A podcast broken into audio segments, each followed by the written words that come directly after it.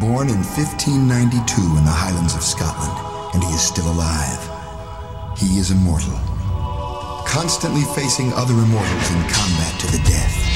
The winner takes his enemy's head, and with it, his power. We know the truth about immortals. In the end, there can be only one. May it be Duncan MacLeod, the Highlander.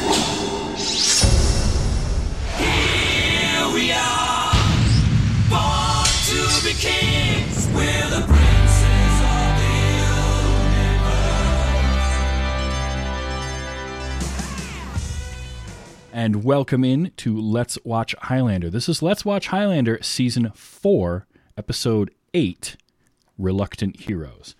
And here to talk with you about the ups and downs, the ins and outs of all things Immortals, I am Travis, aka TV Travis, and with me, as always, is Audie. How are you this week, sir?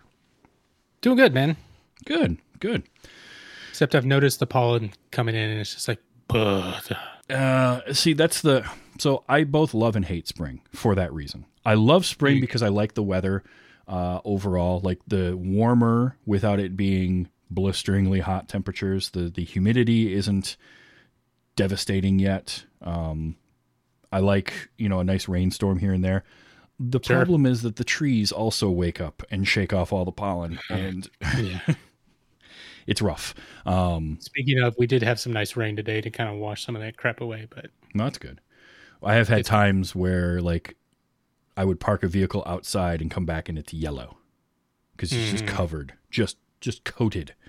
So that's the thing I don't like. I haven't had too much trouble with allergies throughout my life to it, but it kind of comes and goes in waves. I'll be fine for a few years and then I'll have a year where it's just like I would rather die than deal with the allergies. So it is what it is. Um, Yeah.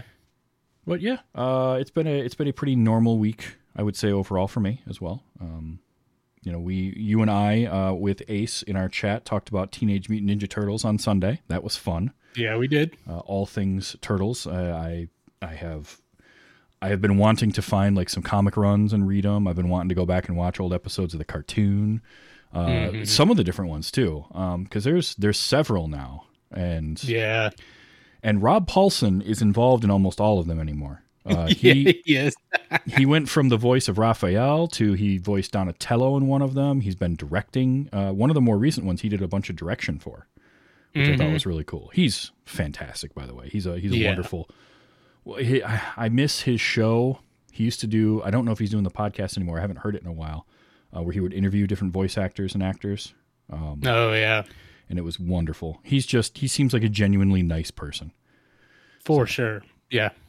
but that was our that was our weekend and now we're back audie and i are back to talk immortals with you and uh well we have an episode Um, Yeah, we we have do. an, we have an episode to talk about uh, i think uh, before we uh, go over that episode though there's a watcher chronicle um Oh, so we'll listen to that yep. Let's give it a listen. November 13th, 1995. I was out doing my normal evening surveillance of MacLeod and Ryan. They went to a foreign film festival, and as usual, trouble seems to follow them. There was a shooting in the street, and MacLeod jumped in front of the bullet. The two then chased the shooter into a parking garage. I kept a safe distance, but was close enough to catch a glimpse of the shooter. It was Paul Kinman. I'd like to go one week without MacLeod running into one of his old friends. so we open up with mac and richie and they're coming out of uh, a film festival and richie's kind of complaining uh what i think his line is uh here piece of advice never go to a movie that you can't pronounce the title. Just just being a total 20 year old right? Um, and and max kind of giving it to him uh telling him you know what? They didn't have any great lines like hasta la vista baby or i'll be back um just totally slagging on uh, on schwarzenegger which is fine. I mean it was Which the is 90s That's what you FYI. do. I I looked it up. This episode is four years after T two. yeah It just feels weird. isn't it though? Um, and as they're talking, uh, we see we see a guy coming out of a store on the street. Um, I guess Mister Petrovic is the name that we hear, and then a man in a mask walking up. And as he's as he's walking up, Duncan and Richie feel an immortal, and it's the guy in the mask, and he pulls a gun and shoots at the store. Mac jumps in front of the bullet, saving the guy who's working. Um, from getting hit. The the glass in the windows gets blown out, and then uh, Duncan and Richie chase after the guy, and they chase him into a parking garage. And as they leave, the uh, the store worker or owner um, is standing there, and his wife comes out, and we find out that she was hit. She was shot. Yep. Uh, in the parking garage, the man uh, in the mask ditches the mask and keeps running. Richie and Duncan are chasing him. They pull their swords because they know it's an immortal. And he steps out from behind kind of a pillar in the in the parking garage and he's ready to fight with Richie when Mac comes walking up and then he recognizes him. Mm-hmm. And not only does he recognize him, but we can tell that he doesn't like him. However, we can also tell that he's really happy to be sword fighting with this guy he doesn't like. yeah. That's the Duncan you don't want to face. No, no, you do not. Uh, so they start fighting right there, right in the parking garage.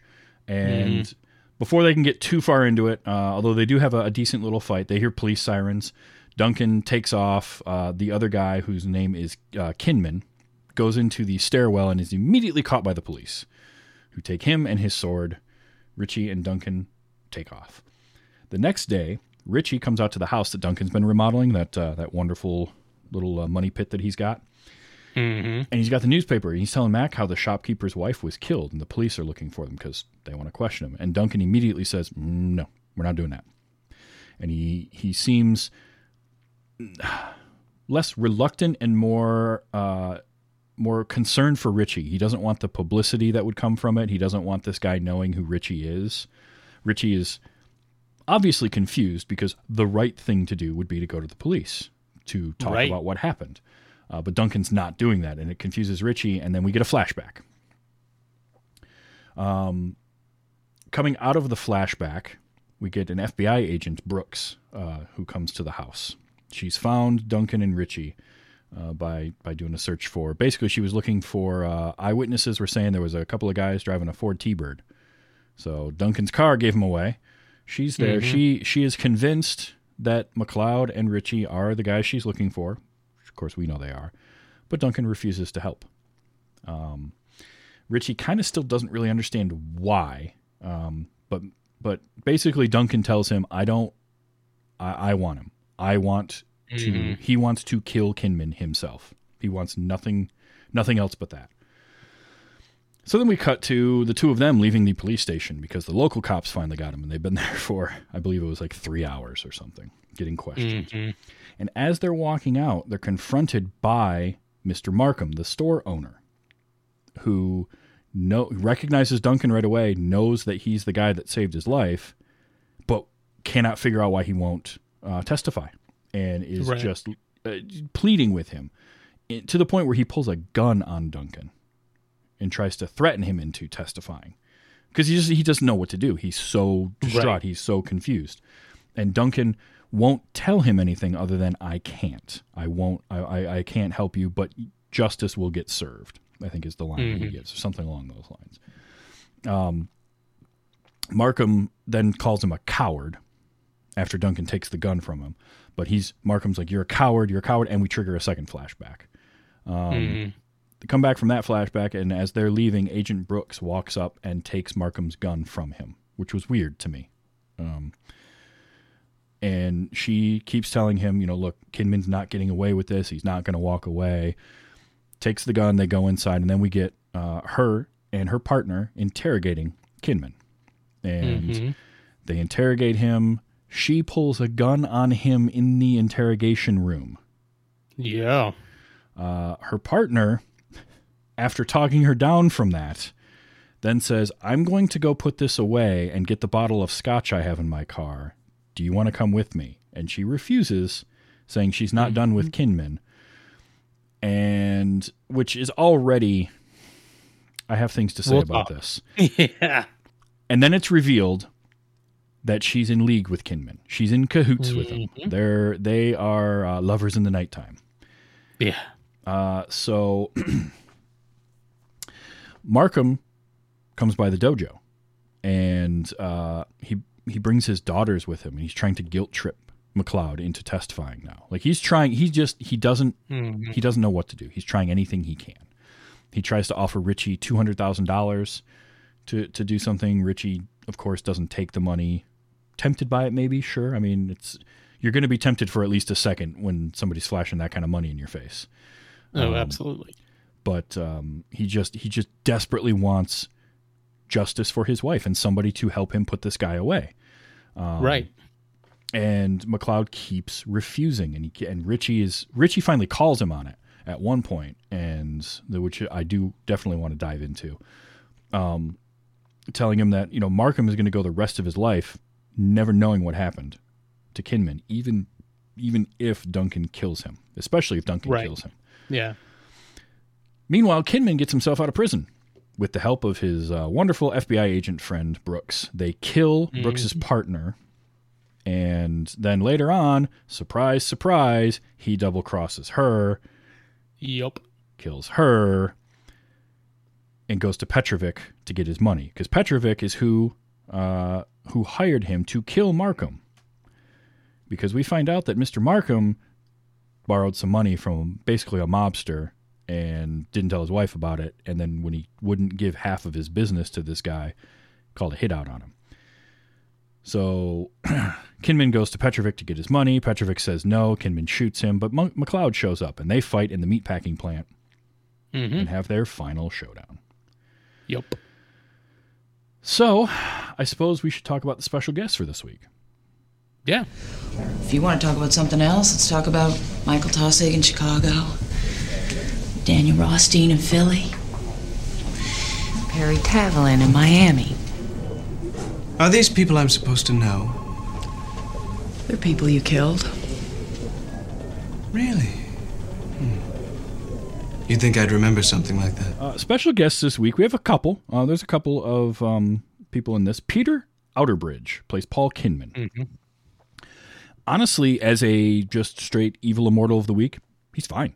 I don't have a problem with him. Yeah. He's he's slimy, greasy. He's evil. He's he, in the flashbacks. He's this pompous um, and very uh, very um, proper English gentleman, um, which we'll talk about in the flashbacks a little bit more. But he plays he plays his part well, Mm-hmm. and I think his character is written for the type of character they were doing. Fine, I don't have any problems with him. I don't have any problems with it. We don't need any motivations as to why he does what he does. He's just good at it, and that's he's a he's a gun for hire. He's a sword for hire. Yeah. the Peter Outerbridge is an actor you see in things all the time. Mm-hmm. He is a character actor in TV and movies, mostly TV and TV movies, uh, from what I noticed, uh, but a lot of them. Um, all the way up to today, he was in uh, The Expanse. Um, Oh, cool. Uh, he was in one of the Saw sequels, um, one Mm-hmm. of Silent Hill Revelation. Um, you know, he shows up. He's currently playing uh, Roman Sionis, aka Black Mask, in Batwoman um, as of the Oh, last okay. season. Which I will say this: I'd be interested to watch that because I think he could do a pretty good. I think he can play unhinged pretty well, Mm-hmm. and so I'd be very interested to see his uh, his version of Sionis. You know what's the one thing I know him from more than anything? What's that? The old Canadian TV series Regenesis. Oh boy! Did you ever is- watch that? That is a name I have not heard in a long time. like that's what I think about with him most. Because I remember watching. I probably watched Regenesis right after watching a Highlander episode in syndication. Wouldn't surprise me. They're about the same era. I mean, he was Uh-huh. on, uh, you know, for, he did a guest spot on an episode of Forever Knight. So there's Mm-hmm. another he did Forever Knight and this and Replicator and uh, like the Commish. He was on a few episodes of back in the, the early '90s. Um, he shows up in a lot of things. Nikita. He was actually in uh, the the old La Femme Nikita series and the new Nikita that had Maggie Q in it nice. you know he was in mission to mars he plays he'll get cast a lot and do some different accents too he's fairly decent at accents he reminds me a little bit if you remember i think it was season three episode we had a guy who kind of reminded us of um, what's his name from leverage um, um, shoot i can't think of it now. Oh, I know who you're talking about. you know who i'm talking about um, yeah. and we had the the actor that kind of reminded me of of him a little bit. Um, why can't I think of his name? Uh, but this guy, Peter Outerbridge, also gives me a little bit of that in the face, uh, especially. hmm Um, Yeah.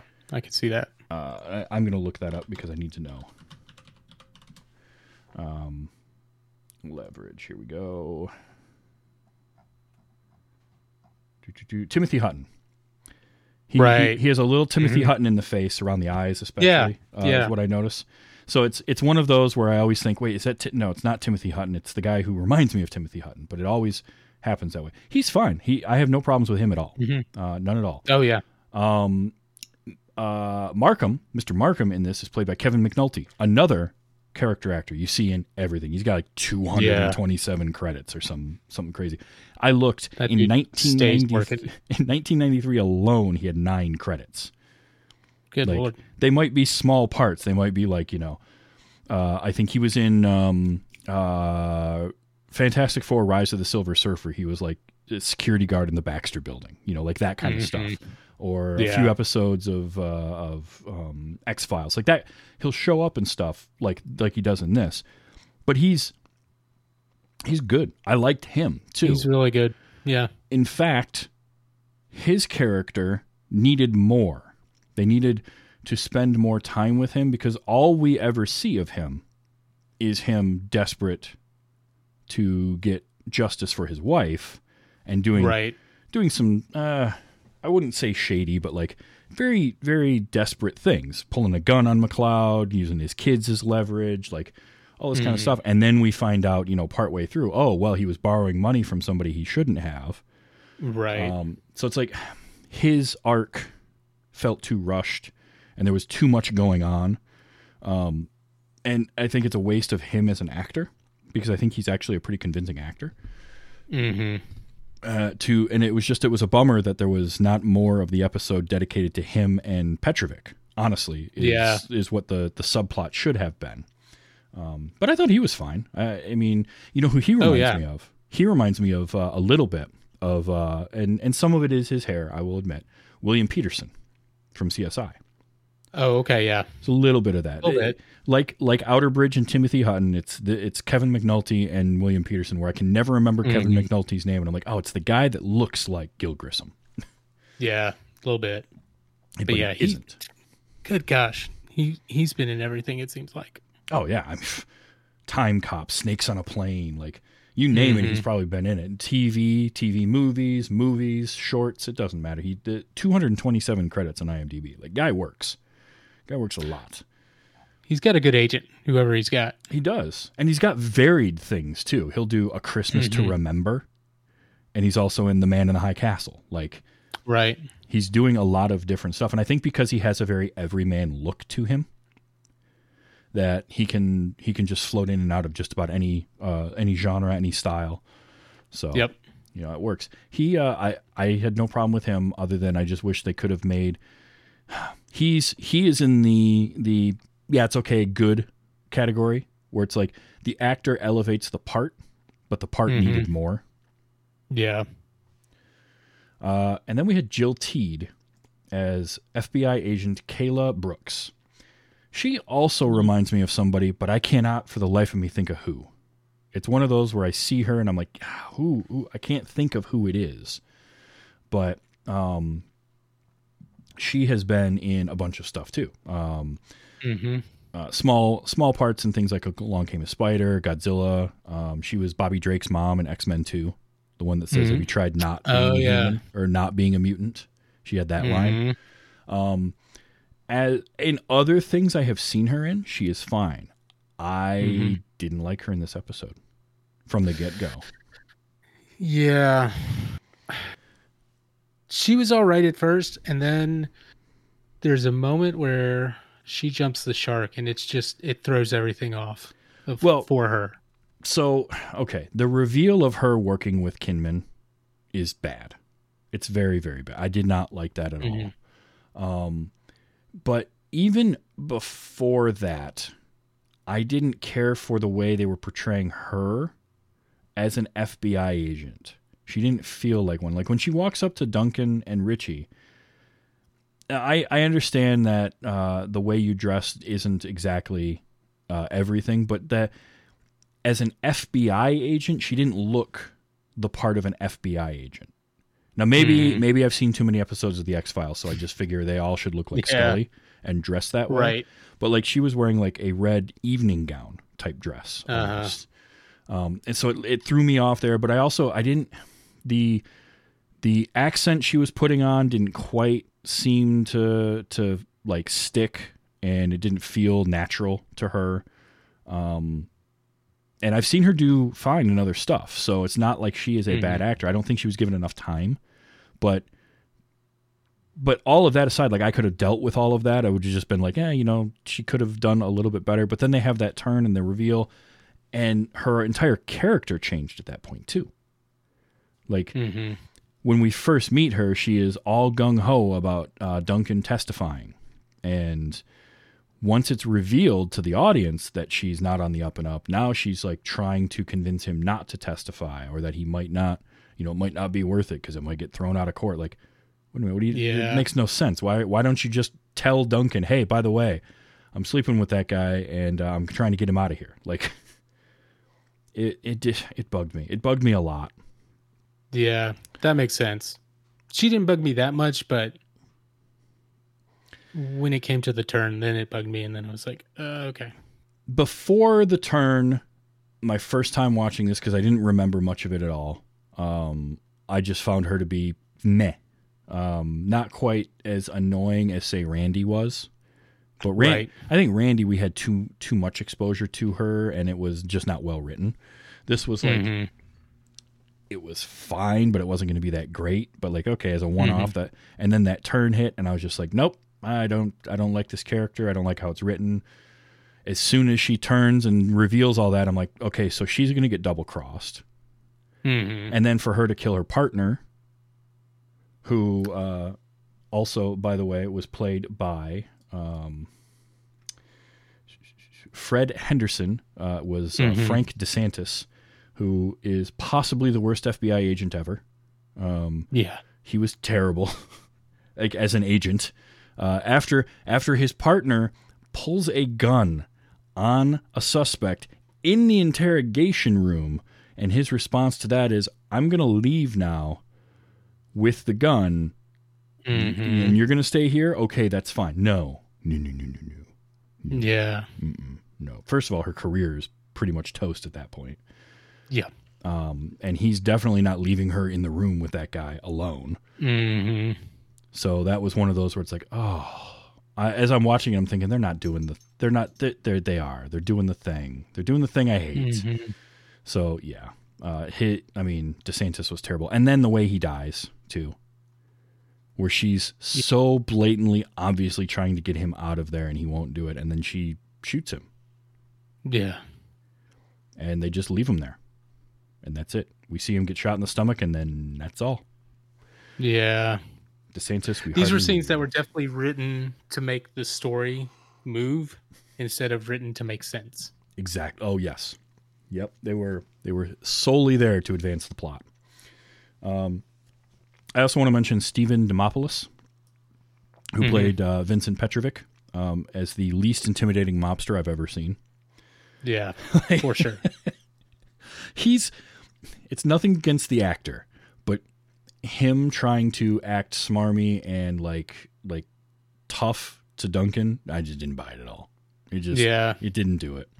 Um, hmm So he's fine. I I just at that point though, the episode had already kind of jumped the shark on me, as you'd said, Yeah. and so it was gonna be hard for them to walk back uh, from all of that anyway. But hmm and it's a bummer because I think I think that it, it that turn and the second half of the episode undid what could have been you know another solid episode in my Yeah. opinion. Um, now there was two flashbacks we can talk about, Sure. and those weren't too bad. No. They, weren't. How disingenuous of you. Oh! How common. Was that your way of challenging me? Tomorrow, at noon. I shall look forward to it. So our flashbacks take place in England in 1712. Um, Duncan Yep. is Duncan is there with his uh, his friend Lord Dennis, uh, and they're playing croquet with the Queen. Um, Dennis is outspoken Uh, definitely talking a lot of politics, a lot of war, um, uh, issues between the English and the Scots at the time. The English are fighting a war with France. All this kind of stuff. He just he he talks a lot. He he says things that people don't want to hear. The Queen basically tells him to shut up at one point, uh, and he doesn't. He just keeps talking to the point where she, the Queen, just says, "Well, we're done with you," and walks away. Yeah. It's not good, my dude. It's not good. Yeah. Um, and then we get uh, them. They're at a pub, and Duncan is uh, trying to explain to him, like, "Look, I know I'm not a diplomat, but dude, really."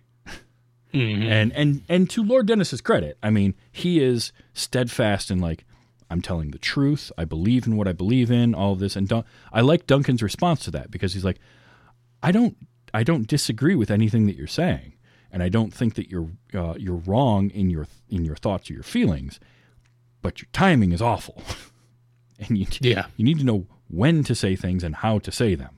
Um, And as they're having that conversation, Duncan feels an immortal, and in walks Kinman, Yep.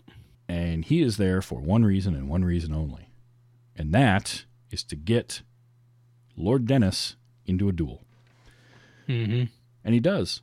He he very obviously and very easily goads him into the duel, which then Right. of course Dennis won't back down from, hmm no matter what Duncan tells him. And Duncan at one point Right. is like, "The Queen was right. You're a fool," and, and kind of walks away.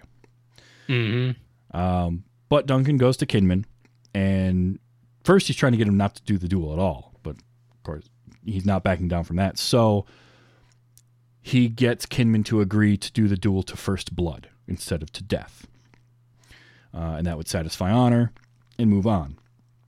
But then we see Kinman sit back down with whatever lord um, he was dealing with, who basically tells him, in in uh, just as many words, make sure you kill that kid tomorrow. So Right. now we know that Kinman's been hired. Uh, and the next day at the duel, you know, I have a nice little sword fight. It's a good little fencing scene, actually. I kind of liked. Mhm. I liked that. Um, and first blood is drawn. Duncan's like, "All right, cool. Duel's over."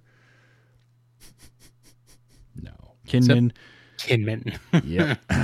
Kinman goads him and goads him and, and pokes fun. And uh, what does he say? He's like, Is there anyone in the house that can offer me a challenge? Perhaps your sister?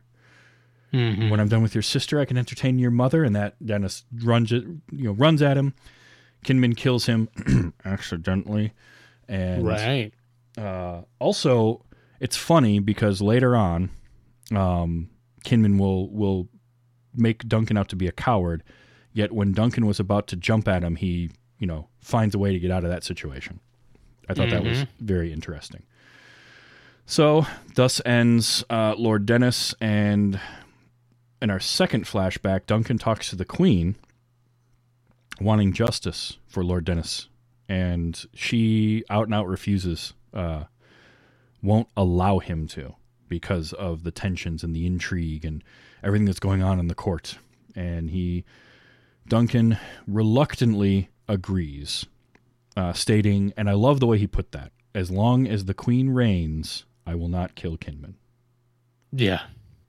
Well and done. probably if Duncan wasn't such a good guy, the queen would have thought that was a threat. Yeah, exactly. Exactly. Um, so then Duncan's back in the bar. He's drinking, remembering Lord Dennis when Kinman and the the uh, Lord that hired him come into the bar and try to get a rise out of Duncan, try to get him to fight right there. So either they knew what he agreed to, they had to have known what he agreed to with the Queen somehow. Somehow I'm they found that out. Uh, I'm sure work- other Lord dude figured it out, yeah, found out.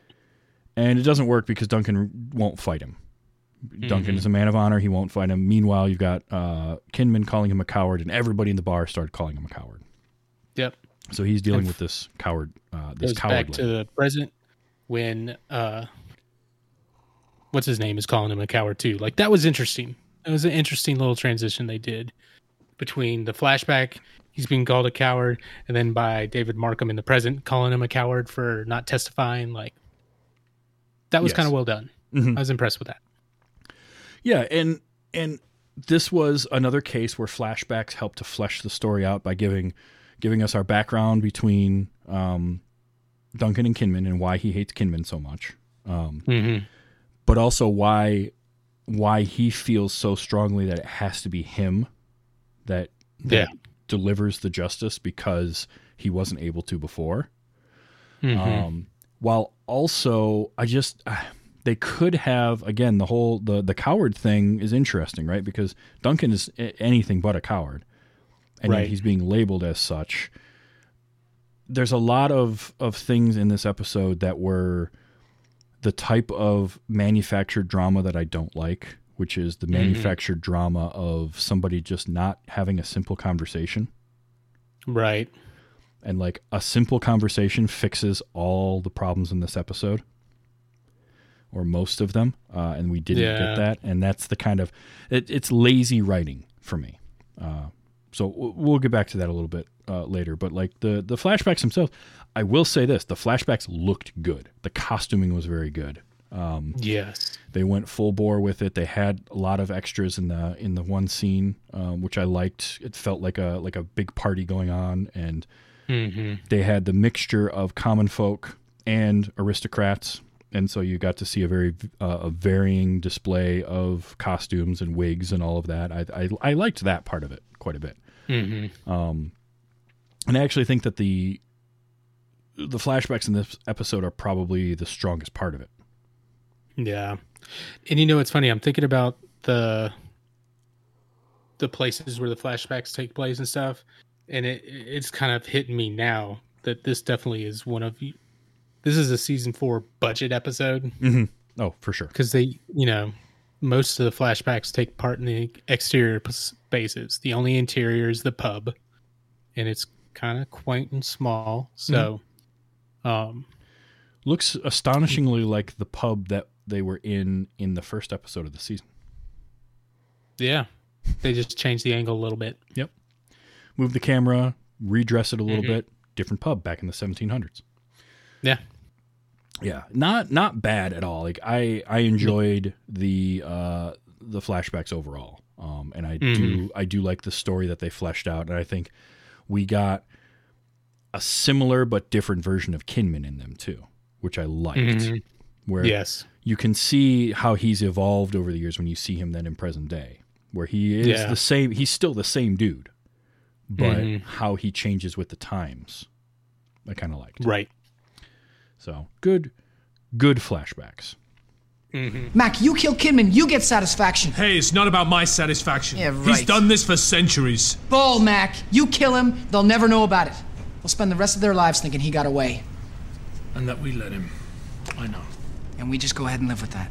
no joe this week uh, even though we ended last episode with duncan and joe looking to have patched things up um, you know it's not they're not all buddy buddy quite yet that we know of. Uh, but we do have Richie. Richie's in the episode. Um, he doesn't have. It's weird. He doesn't have a ton to do, but he's kind of important at the same time. Yeah. Um, He is the only one making complete sense with the way they're acting. Uh, that's for sure. Like Richie is consistent. The Duncan in this episode feels weird, Yeah. um, but Richie is definitely being Richie. I think it's for this episode. It feels weird for Duncan to hold on to this the way he does, Mhm. compared to how Duncan has acted about vendettas in the past. Like he's Yeah. really holding on to this one strong, whereas I feel like other episodes it's been like that happened a long time ago. If we cross paths, you know, what will happen will happen. This one feels like Duncan really wants it to happen in a way that feels strange. And Richie is like us going like, what is go- this is weird, dude. Like, why are we acting this way? Well, and again, like for the first part of the episode, Duncan's doing all this, and Richie's just like, "Why aren't we doing something about it? Why? Why? Yeah. Why aren't we?" And Duncan's not really saying anything. And I think that's the the thing that I I don't like. It, it harkens back to my my comment about lazy writing from before. A simple all Duncan has to do is tell this guy Markham that he's got a past with Keating. He could. eh, After the guy pulled a gun on him in the parking lot of the police department, I'm pretty sure you can tell the guy, look, I'm just waiting for him to get out so I can take care of him. Right. And Markham's going to be like, you know what? Fine. That's good enough for me. Like, he would have been fine with that if you just have that conversation. But, um, like Richie was the one that just felt consistently like this felt like Richie. Right. Uh, it didn't quite feel like Duncan that we know at this point. Mm-hmm. Felt a little different, and and what I liked about Richie in this was that he is confused, but he also knows enough not to completely go against Duncan. Right. He's going to question him, but he's not going to. The younger But he's Richie, still going to follow his lead. hmm Yes. Two years ago, Richie would be questioning him and pushing back a lot more and bristling and making it an issue. Mm-hmm. This Richie is a little bit wiser in that he's going to bristle, he's going to push a little, but he also knows "Uh, I can only do that so much before, you know, I, I, I overstep, and he's not going to overstep, and that's the Richie maturing that we do. Mm-hmm. Um, but I do like that after Markham offered him the check and he's talking to Duncan and he's like, this guy just wants, he wants to know what's going on. Uh, he wants some closure. He wants anything he can. And Duncan knowingly isn't, isn't helping him. And Richie calls him out on it. He's basically like, it's bull. You're Mhm. doing this for you. You get the Right. you get to feel the glory of what happened because of what happened to you 200 years ago. Meanwhile, this guy's lost his wife and everything else, and he's getting nothing out of it. And you do see Duncan kind of like he knows it, but he also is sort of understanding of what Richie's trying to do. Mm-hmm. So I I did like that um, out of Richie. Yeah. I feel like had we had Joe in this episode, number one, there's too much going on to have Joe in there as well. But Joe would have been Yeah. telling him the same thing. Right. So, you know, it and is the other it thing I was looking at, it reminds me of the fact that when it came to Kalas, Duncan was perfectly fine letting him go to jail. Mhm. But now this guy, for some reason, Duncan's like, nope, I don't want him to go to jail. I want him to be my next kill. And it's just like, it it just seems weirdly out of character a little bit for Duncan now. because vengeance has never been Duncan's version of justice. Right. If it comes down to it, if he's in the situation where he can take someone's head, yes, he will. And Mhm. like if it's a if it's if it's Kalas and all the things that Kalas has done and he's in the situation, yeah, he's going to take his head, but if he can't, let him go to jail. It's fine. Whatever. He's he's Right. out of play. Whereas for some reason this guy had to be killed. And right that's what and i think weird. especially because it's if it was somebody besides some random dude that duncan knew long ago Mhm. i might think differently about it like if it was someone we had actually seen or known about before now Yeah. that might make more sense but random dude that does play into it too. We don't know this Dennis Keating enough to know what kind of an impact he had on Duncan mm-hmm. for it to matter. So there again is that. So it's like it's like writing this because they wanted to have Duncan angry, but that anger doesn't. It's not earned.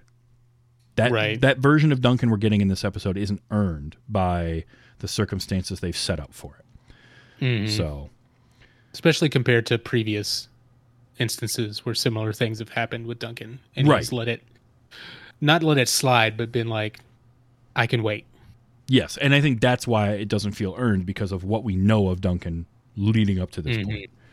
Yeah. So that is that is what that is. But um yeah, I mean Richie is not in the episode a ton, but when he is on screen, he's being Richie. And Mhm. the good version of Richie. yeah So I liked that. Um yeah. And we miss Joe. Bring him back. Am I missing something here, Mac? If Kinman is such a badass, why don't we just testify and put him away so he can't hurt anybody? Richie, I don't want to put him away. I want to bury him. Our final fight, um, I want to talk about two of them. Uh, the we we mentioned the fencing, and I thought the fencing in the flashback was cool. Um, yeah what I liked about it was it was a simple fencing duel outside, and it showed us how good of a swordsman Kinman is, right. And it gave us the little backstabby move that he does. mm-hmm. Um, the first fight that takes place in the parking garage, I was getting some flashbacks of the first Highlander movie with that. Fighting in the parking garage, uh, just a little Yeah, bit, a little bit. Um, and that was cool, and that was uh, it was a good fight because you've got I liked how that was set up, where it's like there's the tension of everything that's going on, and then Richie and Kinman are facing off, and then you see Duncan in the background, and you hear him drop his sword and scrape it along the ground to get Kinman's attention. Mhm. Yeah. And then when Kinman turns around, the look on Duncan's face. Meanwhile, uh, Richie's like confused, and Yeah. I just I liked that. Although it was fun to see Richie pull his sword out. Like anytime I get to see Richie's sword, I'm like, yeah.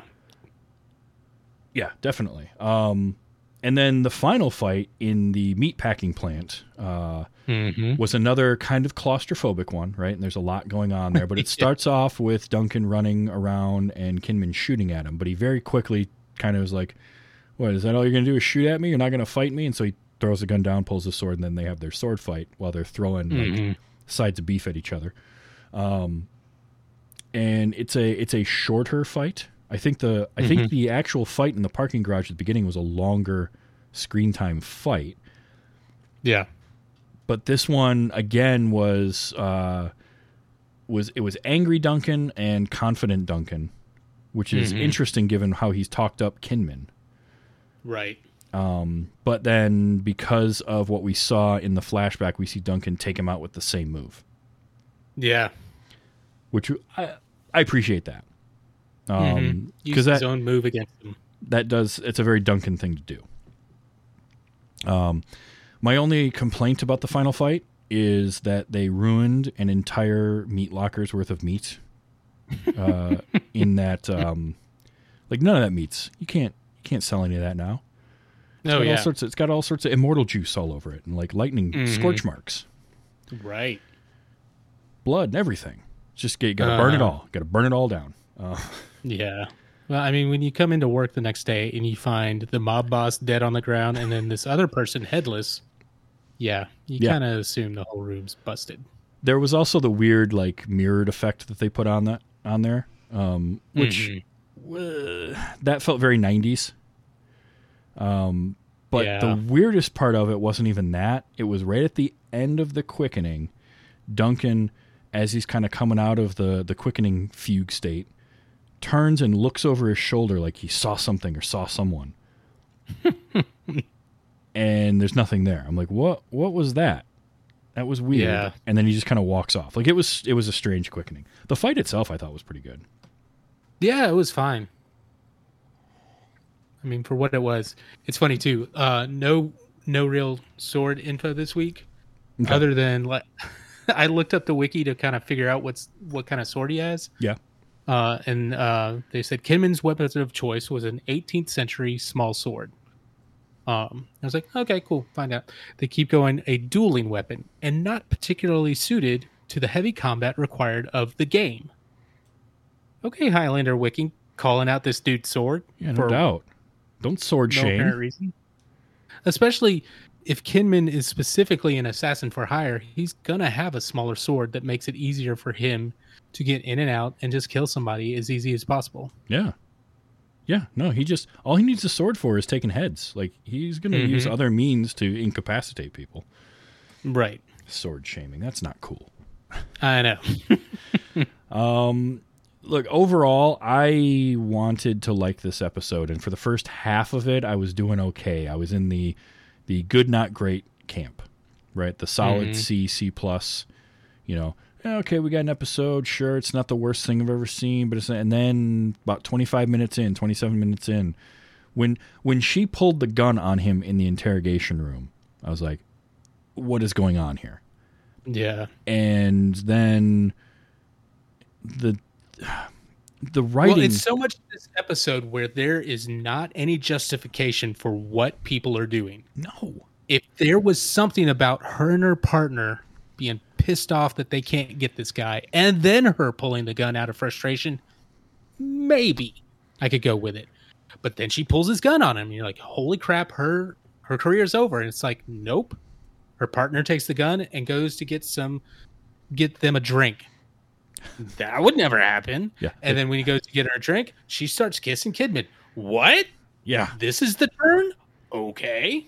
So- And then later on, Kinman just straight up officer, which the only saving grace I'll say about that is I guarantee the writers are thinking about Kinman in that he has this relationship for this reason. Hmm, mm-hmm. She is insurance card. Oh, absolutely. No, no, no. The way Kinman acted with all of that makes perfect sense. That ma- mm-hmm. that's him.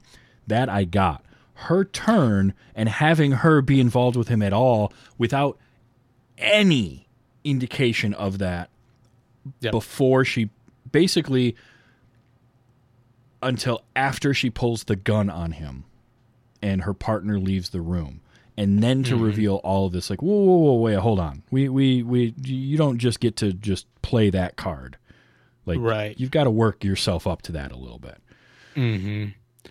Or give us something better than that. They just happen to love each other for whatever reason. Like there was no backstory at all as to how he met her, no why they're doing this, and why because they're together she would do that to and for him. yep Like yeah no heck? no reason for it whatsoever and that and it's so it's so jarring that it just everything fell off a cliff after that because now i don't care about her at all and then to Mhm. have her personality change in front of duncan as well mhm. and Right. just all of it like it was it felt lazy and it felt it felt like the writers were just hey this would be a cool idea hey this will move the plot along and meanwhile you Mhm. had an interesting idea of this shopkeeper who gets in with a loan shark and then Right. loses his wife because of it who had no idea any of that was going on and now he's a Mhm. single dad and he can't get the justice for his wife because the one person who saw the guy that shot her won't talk about it. Like all of that stuff kind of gets pushed to the side for a little bit Yeah. and not developed enough. So for this dumb, ooh, check out the cool twist we threw in there. She's working with him. No, Yeah. it's dumb. It's terrible, and her name is dumb as well. I didn't say it earlier, but it's Kayla. It's Kayla with three A's. Which I guarantee you, somebody who wrote this episode knows somebody with Kalen three A's, and that's why they wanted to spell it that way. Either that or it's a typo. It's one or the other. I mean, I've Sure. I've done movie projects where a character got named Vincent instead of Vincent because it was a typo in the first edition of the script and just stayed that way. So That's entirely possible. I just uh, I I wanted I wanted so much to like this and I because I was watching it last night and I'm like oh this I don't I don't want to watch it anymore. Like honestly I I will say and I don't say this often but this is one you can skip and you're not going to lose Yeah. anything. You're not hurting anything. It doesn't doesn't inform you any there there's no like Mhm. fantastic either fantastically good or so good it's bad or so bad it's good type thing like the Joey the Joey Pants episode is bad, but like it's also kind of a train wreck that you just want to watch because it's Pantoliano and Mhm. you, just, you just keep wondering what is he why does his accent change every scene? Um, Right. This is just this is just lazy mid 90s TV. Like this is what a bad syndicated show does for a majority of their episodes and only lasts a Right. season. hmm So, Yeah. This Yeah. feels like some earlier seasons where we talked about it's like they took this plot and this plot and just smushed it together in one episode because they had to for whatever reason. Yeah. Yep. Oh, we gotta we gotta have twenty two episodes. Well, we got part of an idea here, and hey, what about this? What about this idea? Yeah, put them together. That's fine. Let's let's run with that. And didn't give enough time to flesh anything out, and it's a bummer too because Kevin McNulty and Peter Outerbridge, I think, deserve better. Yeah. I think they do, and honestly, so does Jill Teed. Like, she's Mhm. not bad. I don't like the character of Kayla. She's fine. Jill Teed is fine. Right. Kayla Yeah. Brooks is terrible. That's that that's the whole clear. thing about this episode. Everybody is on their game, portraying the character written as best as they can. Mhm. But what's written is not great. No, no, it is not. Um, so yeah, that is uh, that is what that is. That was Reluctant Heroes. Um, Mm-hmm. Next week is episode nine, The Wrath of Kali. I seem to remember this one being another of the weaker episodes, so Okay. I don't know. I could be misremembering it, and I also feel like even if it is, it's going to be better than what I just watched. So I feel like it can only go up from here this season. Yeah. Let's hope. Um, so yeah, uh, we, if you want to hang out with Audia and I as we record live, you can do that. We record the show live on Tuesdays, 9 p.m. Eastern time at twitch.tv slash TV's Travis. Uh, the show comes out as a podcast on Thursdays. You can get that at anchor.fm slash Let's Watch Highlander or anywhere you get your podcasts. Uh, if you can leave us a rating and review, we do appreciate that. Let your friends know about the show as well. We are midway, coming up on the midway point of season four. We have uh, two more seasons after this, a couple of movies to do. Uh, we're having a ton of fun with that. Audie is doing fantastic artwork. Um, this season is all about the antagonist weapons. Mhm. And um, another good one today. Uh, I like the sword. I mean, Yeah. it's a cool, it's a pretty cool looking sword. Yeah, all in all, not a not even a with the description. yeah, it's not like a super flashy sword, but I like it. Yeah. Even with the description, it was hard to kind of nail down because, like, you barely see it in this episode at all, It's- in any decent lighting at all, too. So it's like, I could kind of make it out. I, yeah, okay. You had the shot in the stairwell when the policeman's holding it up, and that's about it. Uh, Yeah. It's it's a dueling sword. It's what it looked Mhm. like, um, but you captured it well, and uh, I think uh, I think it works. You could have maybe done like uh, I don't know lipstick or something too. Yeah, something maybe. silly like that. But no, I, I love the I love the theme of doing the different swords and weapons uh, in this season. Yeah. um, It's been so fun. that's a lot of fun. You can find that at uh, you post those on Twitter. Yep. Oddly normal one with the one spelled out. That's where you can find them. All right, and I am TV's Travis on Twitter as well. Uh, I love to talk Immortals. I love to talk uh, pop culture, anything, movies, TV shows, music. Um, I'll, I'll talk about just about any topic with people if they want to. Yeah. So uh, definitely. Um, so yes, until until next week, and the wrath of Kali. Just remember that there can be only one really bad reveal in an episode. Dear Lord, let's hope so.